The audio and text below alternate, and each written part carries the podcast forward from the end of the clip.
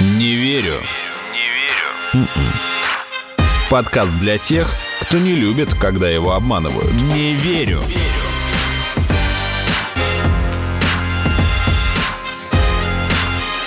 Не верю.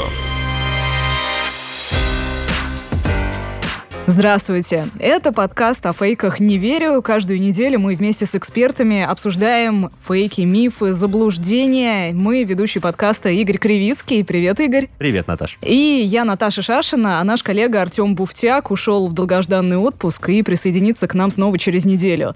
Но, конечно, мы не могли в нашем подкасте обойти главную тему последних дней. После захвата власти в Афганистане движением «Талибан», движение, напомню, запрещено в России. Мы... Признано террористической организацией. Да, а в соцсетях стало появляться огромное количество фейков, со всех сторон доносится много заблуждений и домыслов о том вообще, кто такие талибы, кто их поддерживает, что вообще произошло. Мне кажется, большая часть людей, да и мы-то не очень это хорошо понимаем. Ну и все доморощенные эпидемиологи, естественно, сразу переквалифицировались в политологов, востоковедов и экономистов и начали предсказывать со своих диванов, что будет дальше, как будет развиваться ситуация в стране Афганистан и вокруг нее на международной арене.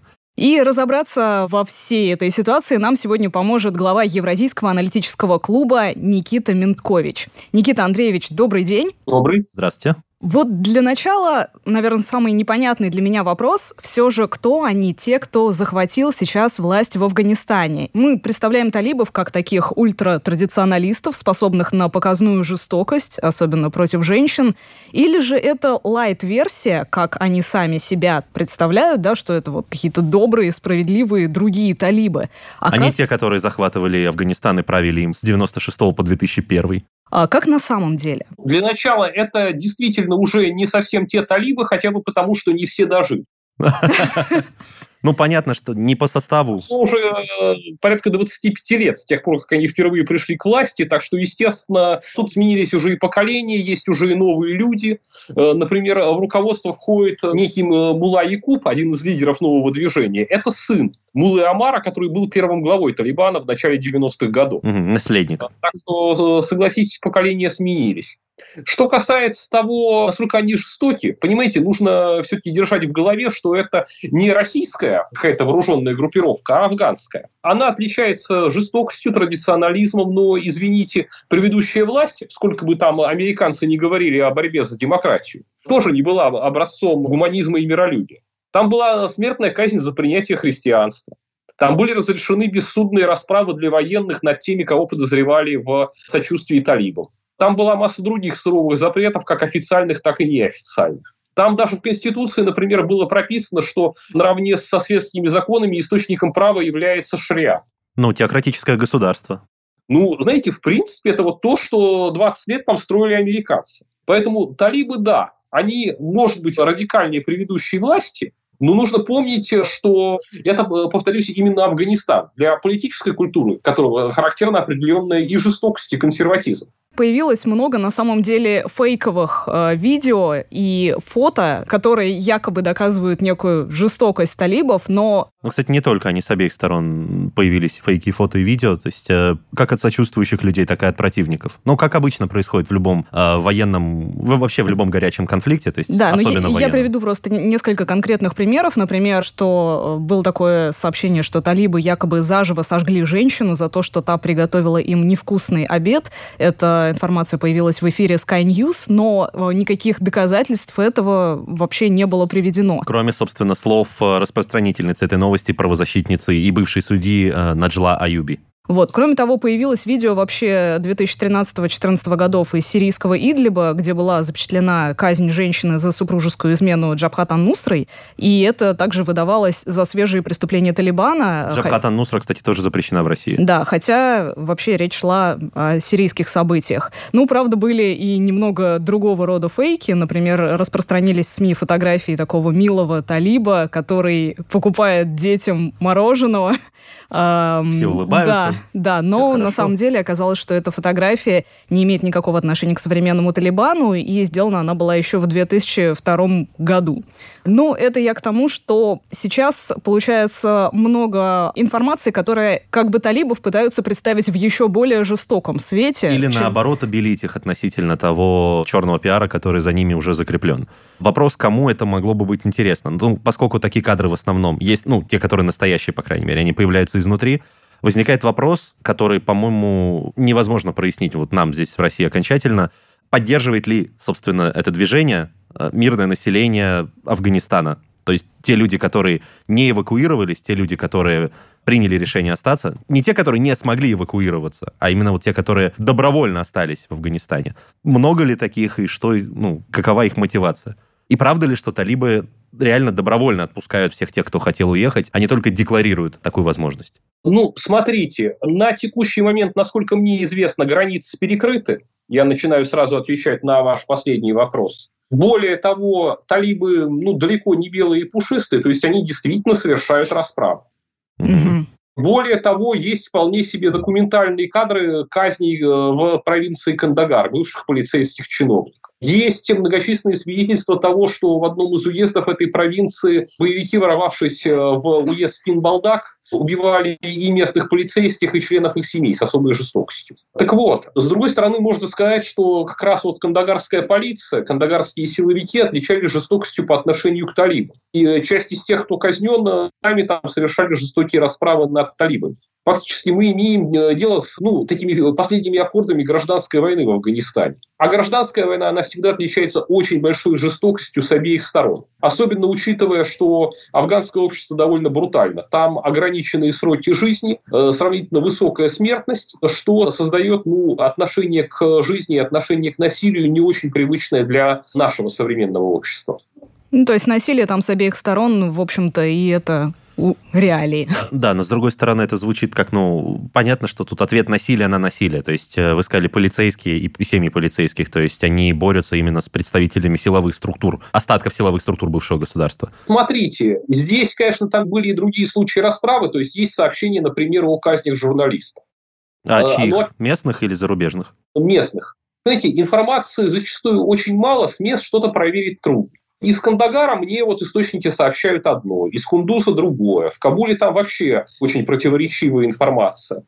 Несомненно, что талибы вот в рамках своих репрессивных действий стремятся действительно в первую очередь расправиться со своими противниками или теми, кого считают таковым, теми, кого считают опасными для своей власти. Но нельзя исключать, что в хаосе войны есть какие-то расправы и над откровенно невиновными жителями, ни к чему не причастными. Это может быть и произвол какого-то отдельного полевого командира, и ошибка, и э, какие-то чисто криминальные деяния. Потому что мы понимаем, что эта война, здесь возможно и грабежи, и иное криминальное поведение с той или иной стороны. Не надо ни одну из сторон идеализировать. Мы абсолютно не пытаемся, на самом деле. Угу. Наоборот, пытаемся установить объективную истину. И, кстати, в связи с этим у меня к вам такой мета-вопрос, как к человеку, который Э, экспертен в знаниях об Афганистане. И вот вы сказали, у вас источники, но они противоречивы. Ну, то есть можете ли вы в это, даже в этой ситуации все еще полагаться на информацию от своих источников на 100%? И на чем можно строить более-менее достоверную картину происходящего для человека, не погруженного в э, новости об Афганистане или в изучение его? Как сейчас фильтровать информацию? Смотрите, для э, непосвященного человека имеет смысл полагаться на те новости, которые исходят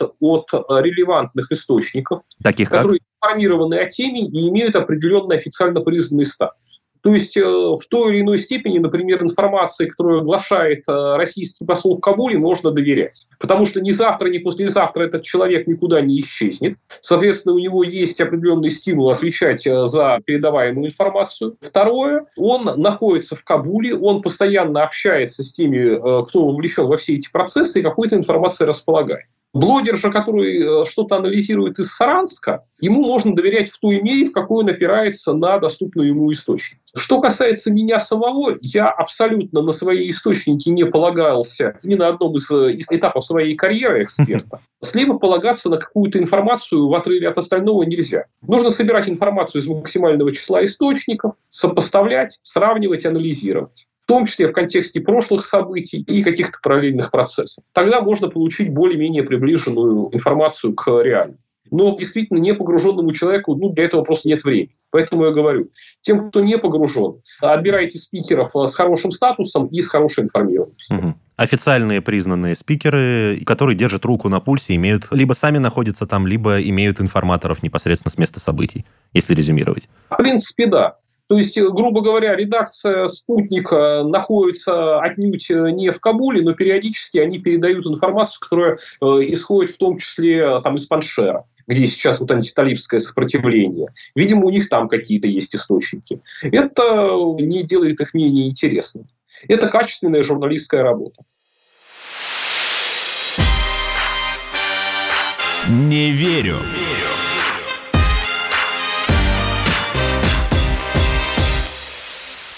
Угу.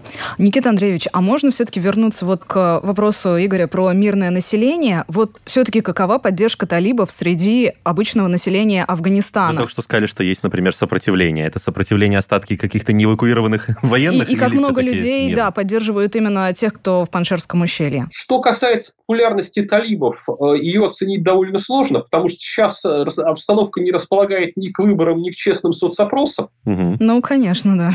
Несомненно, что раз они собрали 100-тысячное войско э, или даже 150-тысячное на момент взятия Кабула, какая-то поддержка у них есть. Пусть это люди, там, в том числе ставшие на их сторону из конъюнктурных соображений учитывая, что эта сторона побеждает. Так или иначе, э, определенная лояльность у них есть. Как себя э, ощущает большинство населения, я затрудняюсь сказать. То, что мы наблюдаем, скорее указывает на то, что большинство населения было крайне разочаровано в старой власти, которая контролировалась США, и из-за этого не слишком стремилась ее защищать. Что касается талибов, э, многие их боятся, многие исходят из того, что ну, при этой власти так или иначе будут жить. В конце концов, от того, что э, к власти пришли э, талибы вместе со своими бородами и автоматами калашников, это не значит, что людям нужно перестать есть, лечиться и удовлетворять другие свои базовые потребности. Жизнь должна продолжаться.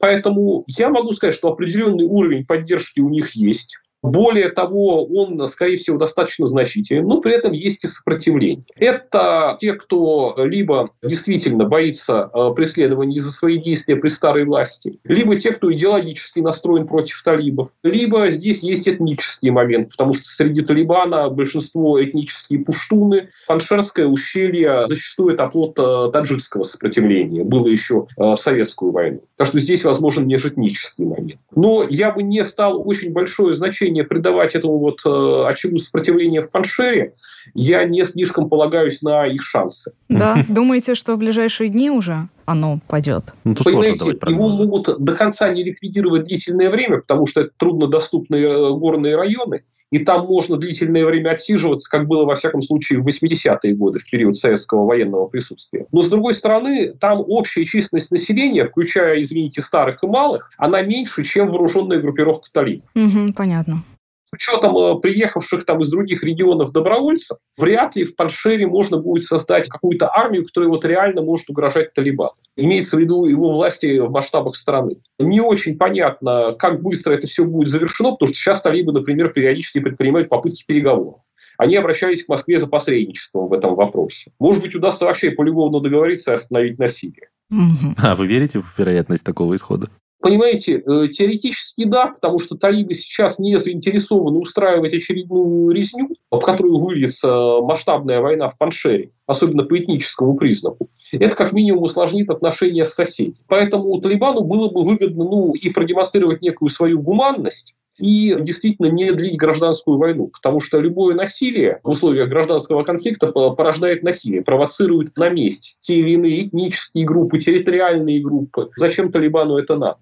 Собственно, то, что сейчас происходит, это определенный экзамен для новой власти на зрелость. Подчеркну, я там отношусь к ней без особых симпатий, но я э, также верю, что люди, в принципе, меняются. С возрастом, с прошествием лет, с э, изменением социальной роли, они должны воспринимать новое и, может быть, даже лучшее. Угу. Никита Андреевич, а вот можно уточнить такой момент э, религиозный? Вот вы говорили о том, что есть этнические, там, да, разные группы, а вот в плане... Э, Идеологические. Да, религии талибы причисляют себя к деобандизму, да, правильно я называю? Это сунниты, шииты. Вот можете это разъяснить, потому что не всем понятно, мне кажется. Ну, смотрите, вот кому на самом какой э, религиозной школе принадлежат талибы, это вопрос дискуссионный. Да? А нет однозначного тут ответа? Понимаете, это все-таки не богословская школа, а вооруженное движение. То есть э, у них есть базовое религиозное образование, но при этом э, кто-то имеет даже статус мулы. Но свою жизнь они посвящали в основном не религиозным изысканиям, а боевым действиям. Поэтому считается, да, об этом, например, писал такой замечательный ученый, как Сикоев, о том, что они выходцы из, э, из школы Деобанди. Но к чему они в итоге пришли, ну, скажем так, их воззрение близки к радикальному салафизму по определенным вопросам. По определенным их представления скорее заимствованы из пуштунской традиции, племенной, а не исламской. Угу. Так что здесь все довольно сложно. Угу. Просто вот была на днях эта история с украинским самолетом, не очень понятно, что с ним произошло, и была... А, Якобы угнали его, да? Ну да, и была версия, которую страна UA э, публиковала, этот сайт э, украинский, заблокирован заблоки... да, заблокирован на территории Украины, и там была версия, что этот самолет был выкуплен э, состоятельными, богатыми беженцами-шиитами, которые заплатили валютой, золотом и драгоценными камнями за то, чтобы из страны убежать. Вот, и отсюда, соответственно, вопрос, то есть могут ли действительно люди, которые причисляют себя к шиитам, ощущать гонимыми и, в принципе, под угрозой находиться при новом вот правительстве? Теоретически да. Они, во всяком случае, не будут находиться точно в привилегированном положении и могут даже являться объектом подозрений талиб. С другой стороны, в период вот пребывания Талибана у власти, ну, в принципе, на контролируемой ими территории жили другие конфессии. Например, там были иудеи, там была синагога, правда, с очень малочисленной общиной. Так что здесь возможны варианты. Угу. Если продолжать обсуждать, кстати, вот вопрос религиозный и насколько радикальные религиозные правила, то ну, нельзя обойти вопрос там, про женщин и про права женщин. Потому... Это самый горячий, по-моему, вопрос. Один из, да. да, один из как минимум. В общеобывательском представлении для людей, которые не изучали эту тему глубоко, радикальный ислам и около него находящиеся направления очень жестко регулируют жизнь и поведение женщин, то есть все вот обязательно закрывать лица, невозможно выходить на улицу без сопровождения, невозможно получать образование, но при этом нельзя ходить ходить там, к мужчине-доктору, например. То есть очень много противоречивых и достаточно жестких моментов. Однако же представитель Талибана в интервью BBC в середине августа говорил, что мы будем уважать права женщин, наша политика, чтобы они могли иметь доступ к образованию. Более того, член комиссии по вопросам культуры Энамулу Самангани, если я правильно его произнес, говорил, что женщинам даже предоставят возможность участвовать в правительственных структурах. Но при этом же действия группировки в провинциях Афганистана, которые захватили раньше Кабула, совершенно иные и противоречат этим заявлениям. Где здесь правда, на что опираться и что на самом деле происходит с правами женщин? Где декларируемое, а где фактическое?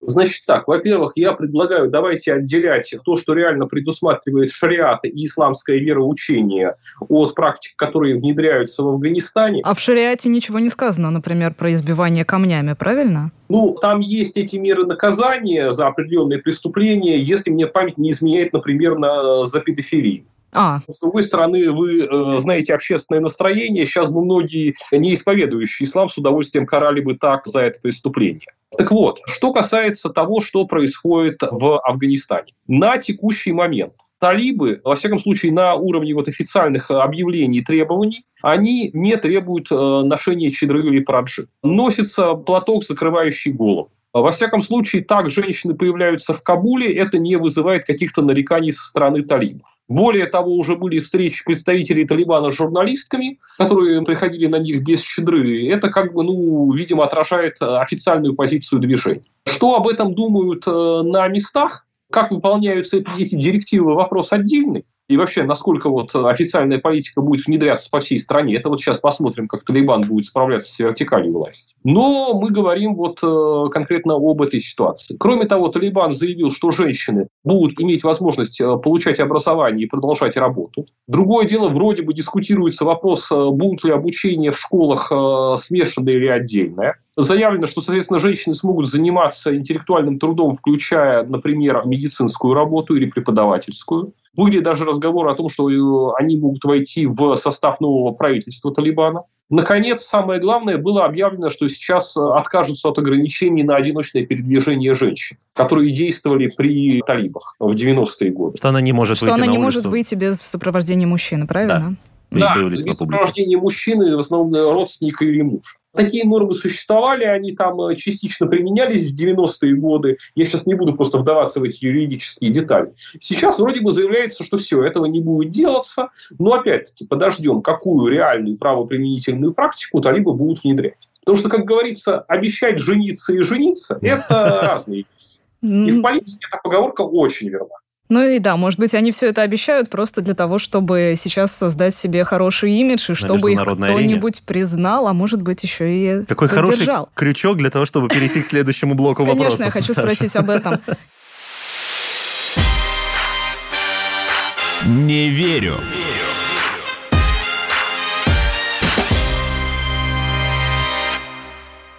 Никита Андреевич, а все-таки вот на какие деньги существует Талибан? Кто его поддерживает? Правда ли, что и поддерживал и его Пакистан? И происходит ли это сейчас? Пакистан его действительно поддерживал и поддерживает. Во всяком случае, лагеря Талибана и его штаб-квартира долгое время находились в Пакистане. Для Пакистана это был инструмент воздействия на Афганистан, который традиционно очень враждебен к Пакистану из-за территориальных споров. И Индия пытается его втянуть в свою орбиту влияния.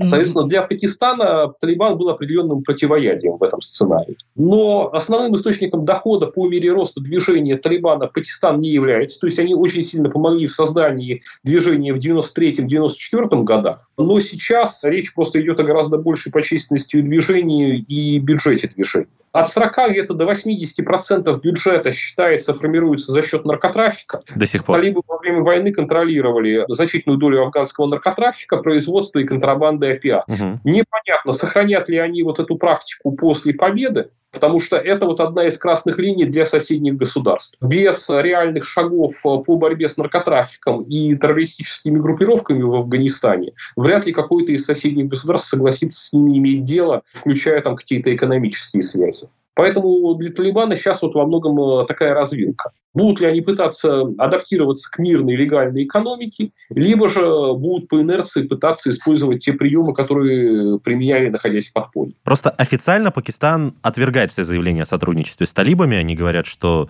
Пакистан уничтожил террористические группировки на своей земле, нет в Пакистане для талибов безопасных убежищ, и вообще граница с Афганистаном на 97% обнесена забором. Там нет никакой возможности для бесконтрольного перемещения людей. И кроме того, на территории Пакистана еще с 2007 если я не ошибаюсь, года существует и действует радикальная исламская боевая организация Техрикет Талибан Пакистан. Mm. Если я правильно понимаю, достаточно большая заноза, допустим, в Баку у Пакистана и мешает им жить. И при этом она симпатизирует Талибану. Насколько мне известно, там довольно сложные внутриполитические процессы. То есть та же вот группировка пакистанского Талибана, она имеет определенные связи в военных и спецслужбистских кругах в том числе используются для решения каких-то внутриполитических задач, а также в некоторых чисто криминальных промыслах.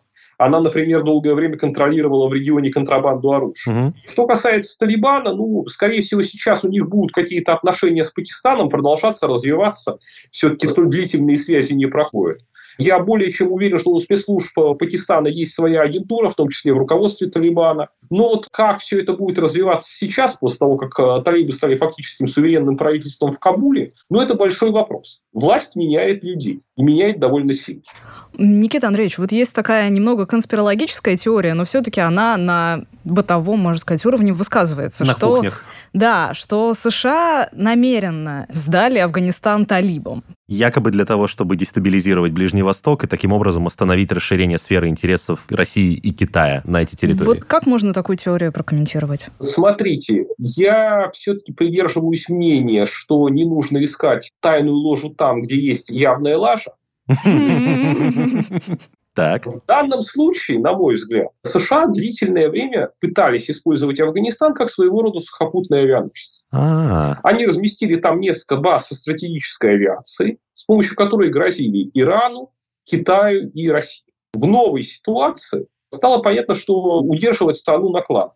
Кроме того, самое главное, в США сейчас сильный социально-экономический кризис, протесты меньшинств, и Байден решил пойти на вот достаточно спорный шаг с точки зрения американских интересов, вывести войска из Афганистана. Проблема в том, что 20 лет они там строили государство, и по результатам мы видим, что и государство и армию они построили плохо. Хотя вложили в это, по последним подсчетам, больше двух триллионов долларов. Государства они строили просто по американским лекалам. Давайте сделаем демократию американского образца, и все будет хорошо. Все как-нибудь само собой начнет развиваться. Ну, такой примитивный взгляд на вещи, мы видим его результаты. Строили, строили, оно развалилось за три месяца. То же самое касается армии. В армии были очень большие хищения, причем в них участвовали и американская сторона, и афганская фактически распилили вот 900 миллиардов долларов, которые были за эти годы выделены на строительство афганских вооруженных сил, которые на бумаге получились очень мощными, в реальности они тоже не выдержали натиска.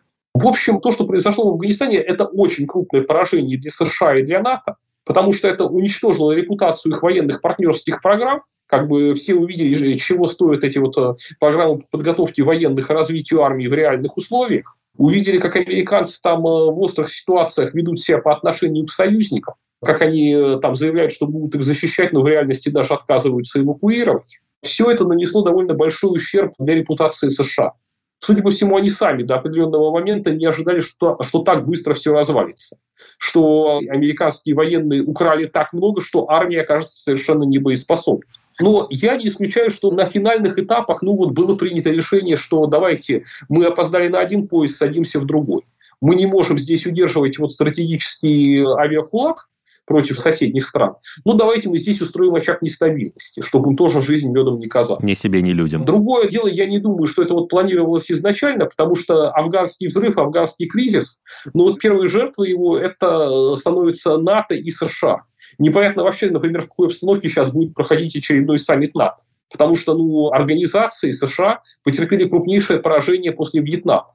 И это может стать прологом к уходу из других регионов. Один маленький комментарий, дополняющий, наверное, то, что вы говорите.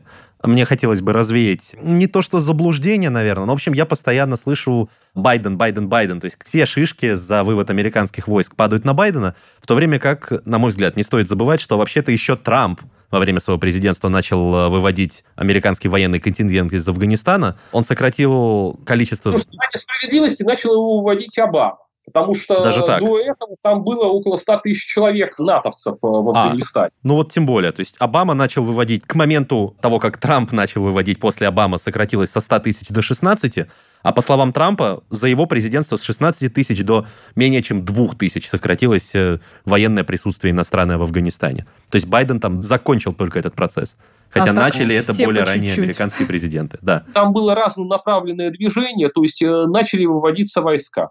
Потом угу. оказалось, э, что без э, поддержки американских войск э, афганская армия не справляется. Или, во всяком случае, справляется плохо. В какой-то момент при Трампе принималось решение о восстановлении. Соответственно, если ну, не до 100 тысяч военного присутствия, но некоторые дополнительные части были переброшены. Более того, мне мои американские коллеги рассказывали, что вообще на начало 2021 года планировалось дезавуирование сделки с талибами, или, во случае, ее заморозка, и возвращение части американских войск. Такие предложения высказывали военные, потому что говорили, что афганцы не справятся, и если вот э, мы выведем войска, то, в принципе, ну вот произойдет что-то катастрофическое.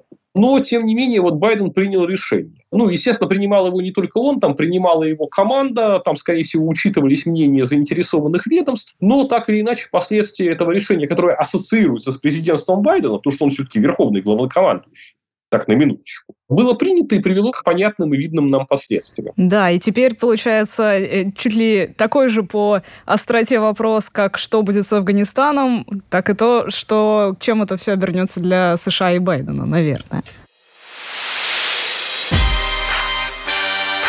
Не верю.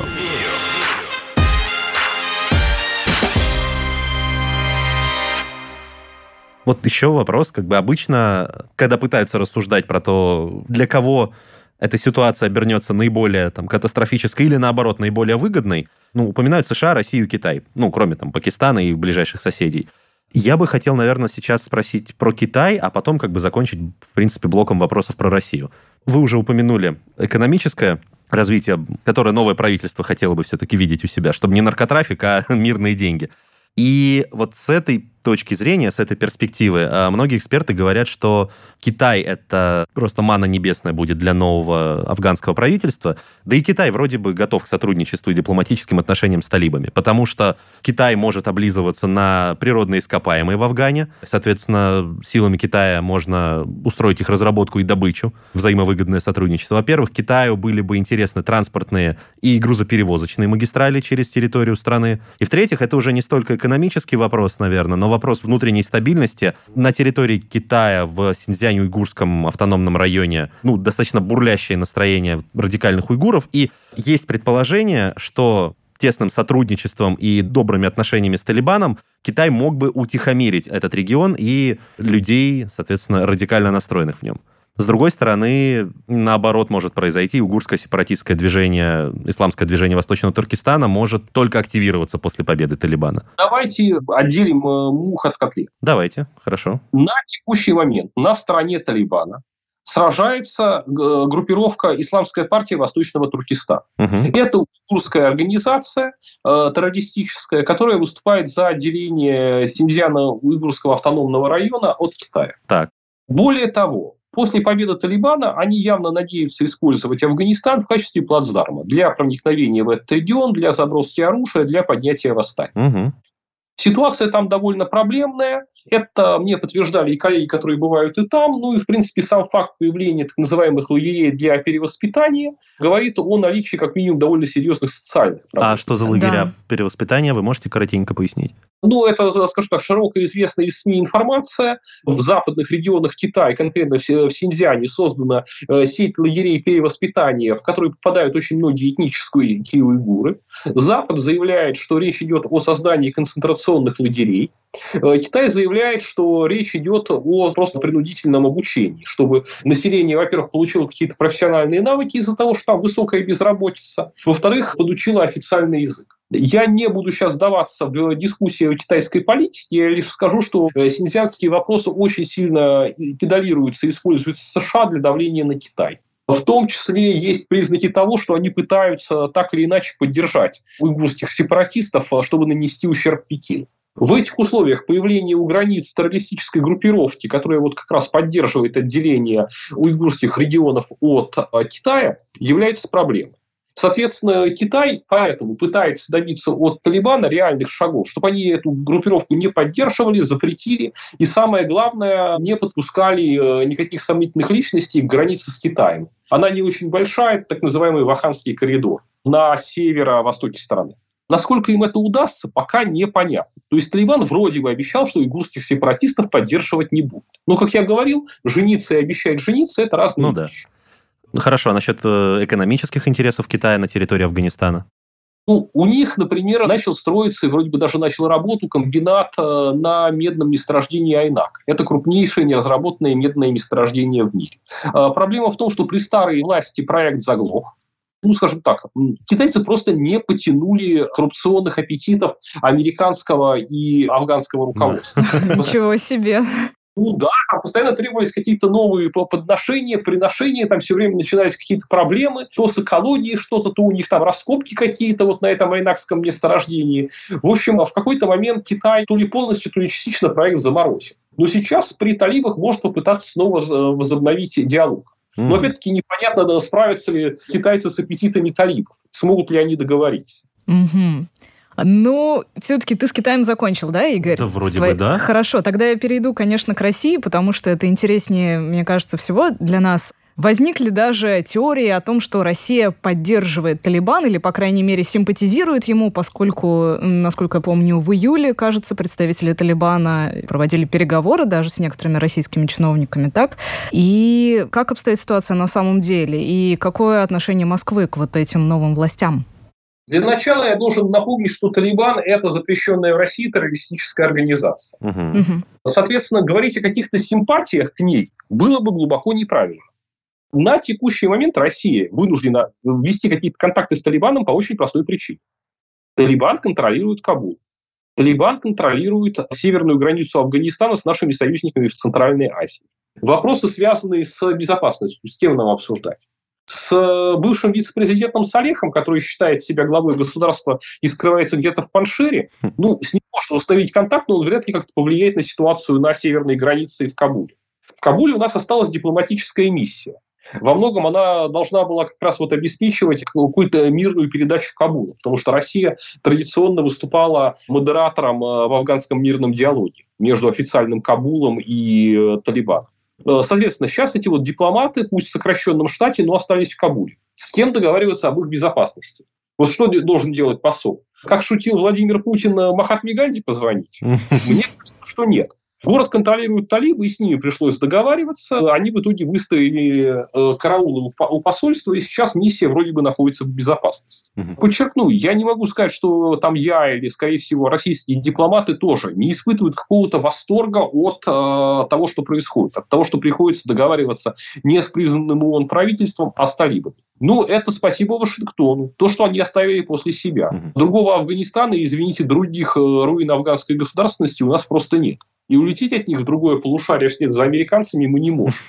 Поэтому нам приходится иметь дело с тем, что осталось. А вот если говорить о перспективе, как думаете, все-таки будет ли снят э, на международном уровне с э, Талибана каким-то образом статус террористической организации? Знаете, я вам сообщу то, что можно назвать лайфхаком. Знаете, знаете как, что нужно сделать, чтобы перестать быть террористом? Не быть им.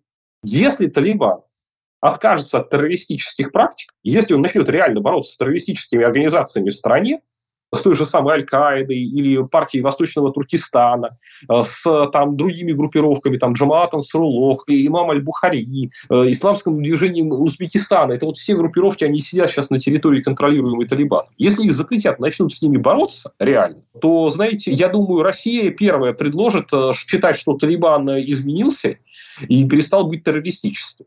Но для этого нужны именно какие-то реальные меры. Вот мне просто казалось, что как раз именно Россия э, наиболее радикально и озлобленно, скажем так, настроена по отношению к Талибану, потому что еще ну, со времен Второй Чеченской войны, когда Талибан оказывал активную поддержку чеченским сепаратистам, вплоть до предоставления им солдат, денег и тренировочных лагерей. И когда в 2001 году американцы ввели свои войска в Афганистан, э, Талибан предложил России объединить усилия против американцев, тогдашний министр э, обороны, я всегда путаю ударение его фамилии, Иванов он или Иванов, сказал, что Россия ответила э, Талибану жестом факов. То есть э, у нас давняя история взаимной неприязни, и лично я, например, с трудом представляю, чтобы Россия смягчила это отношение. Ну, смотрите, как вы уже, кажется, обсуждали, здесь немножко сменились поколения. Прошло 25 лет. Многие из ну. вот нынешней талибанской элиты не все, но многие, оба всех этих вот событиях конца 90-х годов, там, истории с установлением дипотношений с чеченскими сепаратистами, узнавали вообще-то от российских дипломатов, насколько я знаю, вот в передачах коллег. То есть они первый раз про это слышали. Говорить об этом с тем же самым Мулой Якубом, которому сейчас, ну, чуть за 30, по-моему, он даже моложе меня, ну, довольно бессмысленно, потому что он э, был в довольно юном возрасте на тот момент и никак не влиял на политику.